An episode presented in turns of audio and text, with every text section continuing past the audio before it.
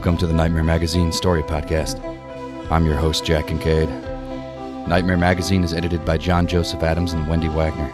The stories of this podcast are produced by Skyboat Media, directed by Stefan Rudnicki and Gabrielle de Cuir, in association with Jim Freund. Our first offering for the February issue is Today's Question of the Day in Waverly, Ohio, by Adam Troy Castro. The story is read for you by Stefan Rudnicki. Today's Question of the Day in Waverly, Ohio is copyright 2020 by Adam Troy Castro. Adam Troy Castro made his first nonfiction sale to Spy magazine in 1987. His 26 books to date include four Spider Man novels, three novels about his profoundly damaged far future murder investigator, Andrea Cort, and six middle grade novels about the dimension spanning adventures of young Gustav Gloom. Adam's darker short fiction for grown ups is highlighted by his most recent collection, Her Husband's Hands and Other Stories. Adam's works have won the Philip K. Dick Award in the Seiun, Japan, and have been nominated for eight Nebulas, three Stokers, two Hugos, and internationally, the Ignotus, Spain, the Grand Prix de l'Imaginaire, France, and the Kurd Lasswitz Preis, Germany. His latest release was the audio collection, And Other Stories, Skyboat Media, which features 13 hours of his fiction, including the new stories, The Hour in Between, and Big Stoop and the Buried Big Glowing Booger. Adam lives in Florida with his wife Judy and a trio of revolutionary cats. And so ends this week's intro. So, without further ado, let's have a nightmare.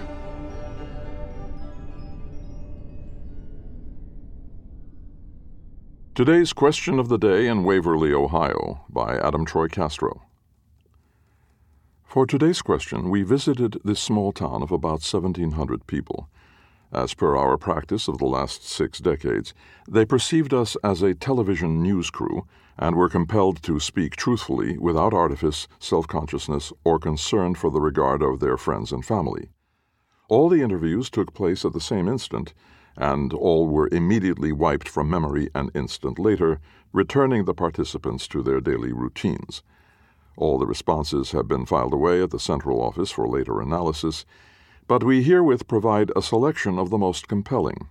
Today's question, suggested by one of our regular followers, was as follows Imagine that you have just been contacted by the Almighty God and given the permanent assignment as the new Lord of Hell.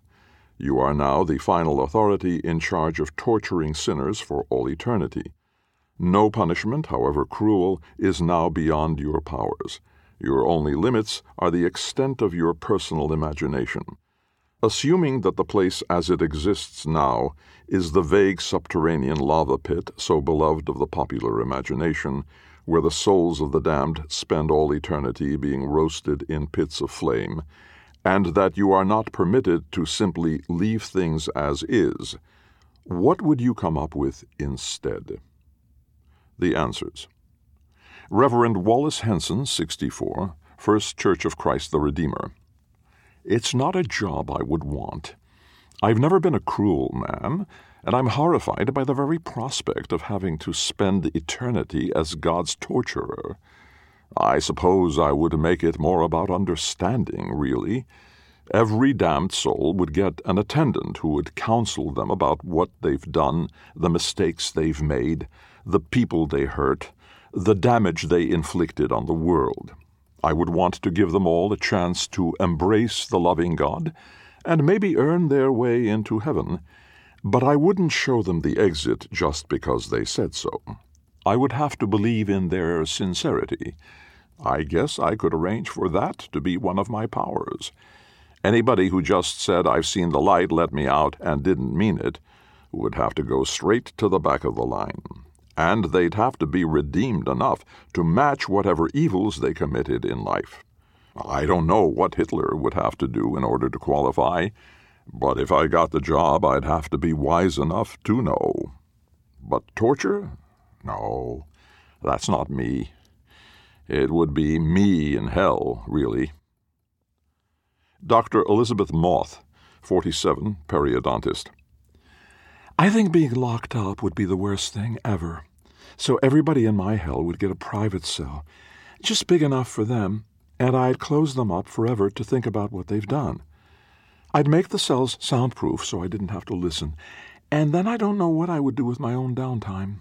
If I could make hell anything I wanted it to be, my own home would be a nice house on the beach under a sunny sky, and I'd have some of the people who weren't so bad to keep the place clean for me and keep me company, and they'd have to learn to be nice or wind up in the cells. But don't get me wrong, it's not like I would want people to just kiss my ass all day. I wouldn't mind minor disagreements or even friendly arguments. I'd just want anybody really awful away from me. That's not so bad. Lashonda Reitman, 27, accountant. If I couldn't do the hot lava, I would do the opposite make things cold. Cold is nasty. I'd make everybody walk around in ice water, freezing their asses off. I'd make it so they couldn't get warm no matter what they did. Except I guess I'd have to think of something worse for Nazis and child molesters and, you know, like that. I don't know. I'd have to come up with something. I'm sure I could. Buddy Hammersmith, 52, truck driver. I don't know what I'd do with most of those assholes, but I probably spent about 10 million years or so just doing shit to that bitch Denise. You know, she basically ripped me a new one in the divorce, and I kept telling her, kept telling her lawyer, look, I don't have any money. You gotta leave me something to live on at least. And I know how much she enjoyed watching me squirm. So I would start off putting everybody else on hold and taking my time doing everything I could think of doing to her, starting with, I don't know, chaining her to a wall and letting everybody else take turns wiping that goddamn smirk off her face. And then in between, I'd show up in my red devil outfit or whatever the hell else I'm wearing and say, Hey, Denise, remember me? I'm not anywhere close to finished, you whore. What do you think of that? And she'd be all like bleeding and shit and saying, Please, please, please, I'm sorry. And I'd be all, Well, maybe we'll have a little discussion about improving your situation a little bit in maybe a million years or so. To hell with every other piece of crap in the world. I'd be focused on using all those powers on her. Raj Mohinder, 72, grocer. My son was beaten into a coma eight years ago. The police did absolutely nothing to find out who it was. I would go into my son's head and find out who did it, and then I'd find the racist bastards, and I'd work things out so they spent all of eternity experiencing what they did to him the terror, the pain, the helplessness, all of that. I'd also find out for sure how early the cops gave up, and I'd bring anybody who failed my boy into a special room where they'd have to apologize for shirking their duty forever. I don't know what I'd do to them if they ever stopped. I'd work out something that would make them afraid to stop, force them to just keep saying, I'm sorry, I'm sorry, again and again, forever and ever, without a break. I'd want them to cry their eyes out like I cried my eyes out, like my wife cried her eyes out. That would be the first thing. Jenny Sleater, 14, student. You? That's a tough question. I don't even like horror movies. I hate gooey stuff, and I think I'd be miserable just coming up with awful things to do to people forever. Yeah, I know that there are evil people, and even people who are just plain mean. But, like, isn't it just as bad to be mean to a bully as it is to be mean to a, I don't know, normal person? I guess if I had to come up with something, I would make them spend forever just walking down a long corridor and never get to the light at the other end. If they were really awful people, I'd force them to run by creating some kind of terrible monster to chase them. But I don't want to think about it anymore. It's not the kind of thing I like to think about. Danny Foss, 35, retail. Oh, wow, man. If only that would happen. It would be so sweet. I'd be pulling people apart all day and all night. I'd be like hanging people on hooks and ripping them off, making them shit out broken glass, slicing them up with razor blades and then dipping them in salt. You know what I'd really do, though? I'd get my revenge on every stuck up bitch who ever looked at me like I was some piece of shit that got stuck on the bottom of their shoes.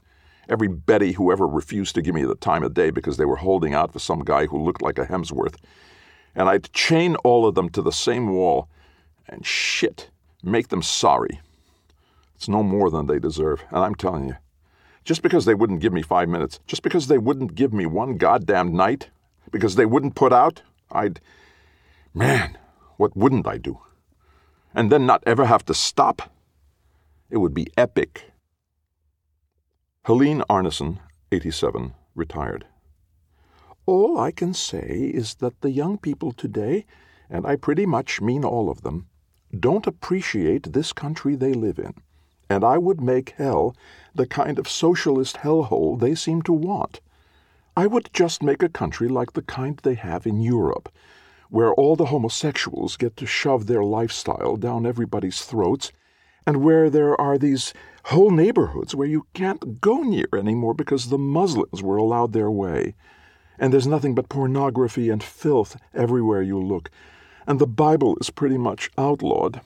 And I'd say, okay, if that's the kind of world you want, then I'll let you have it and see how long you like it.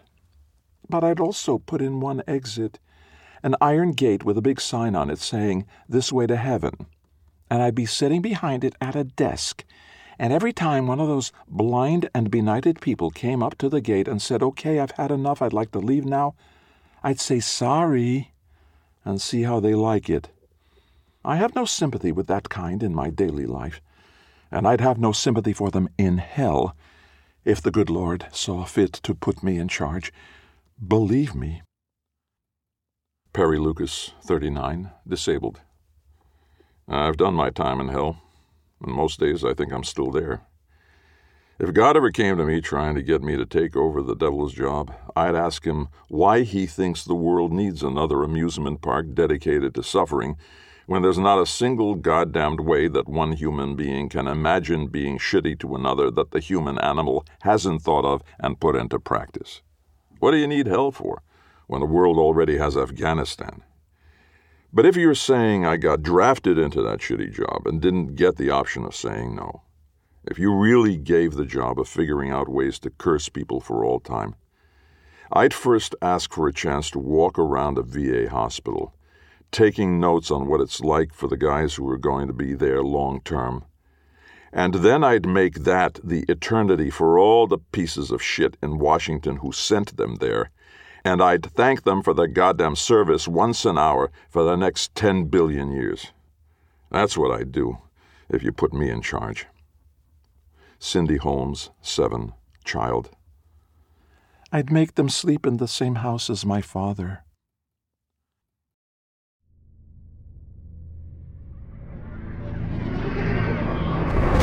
Welcome back. I hope you enjoyed the story.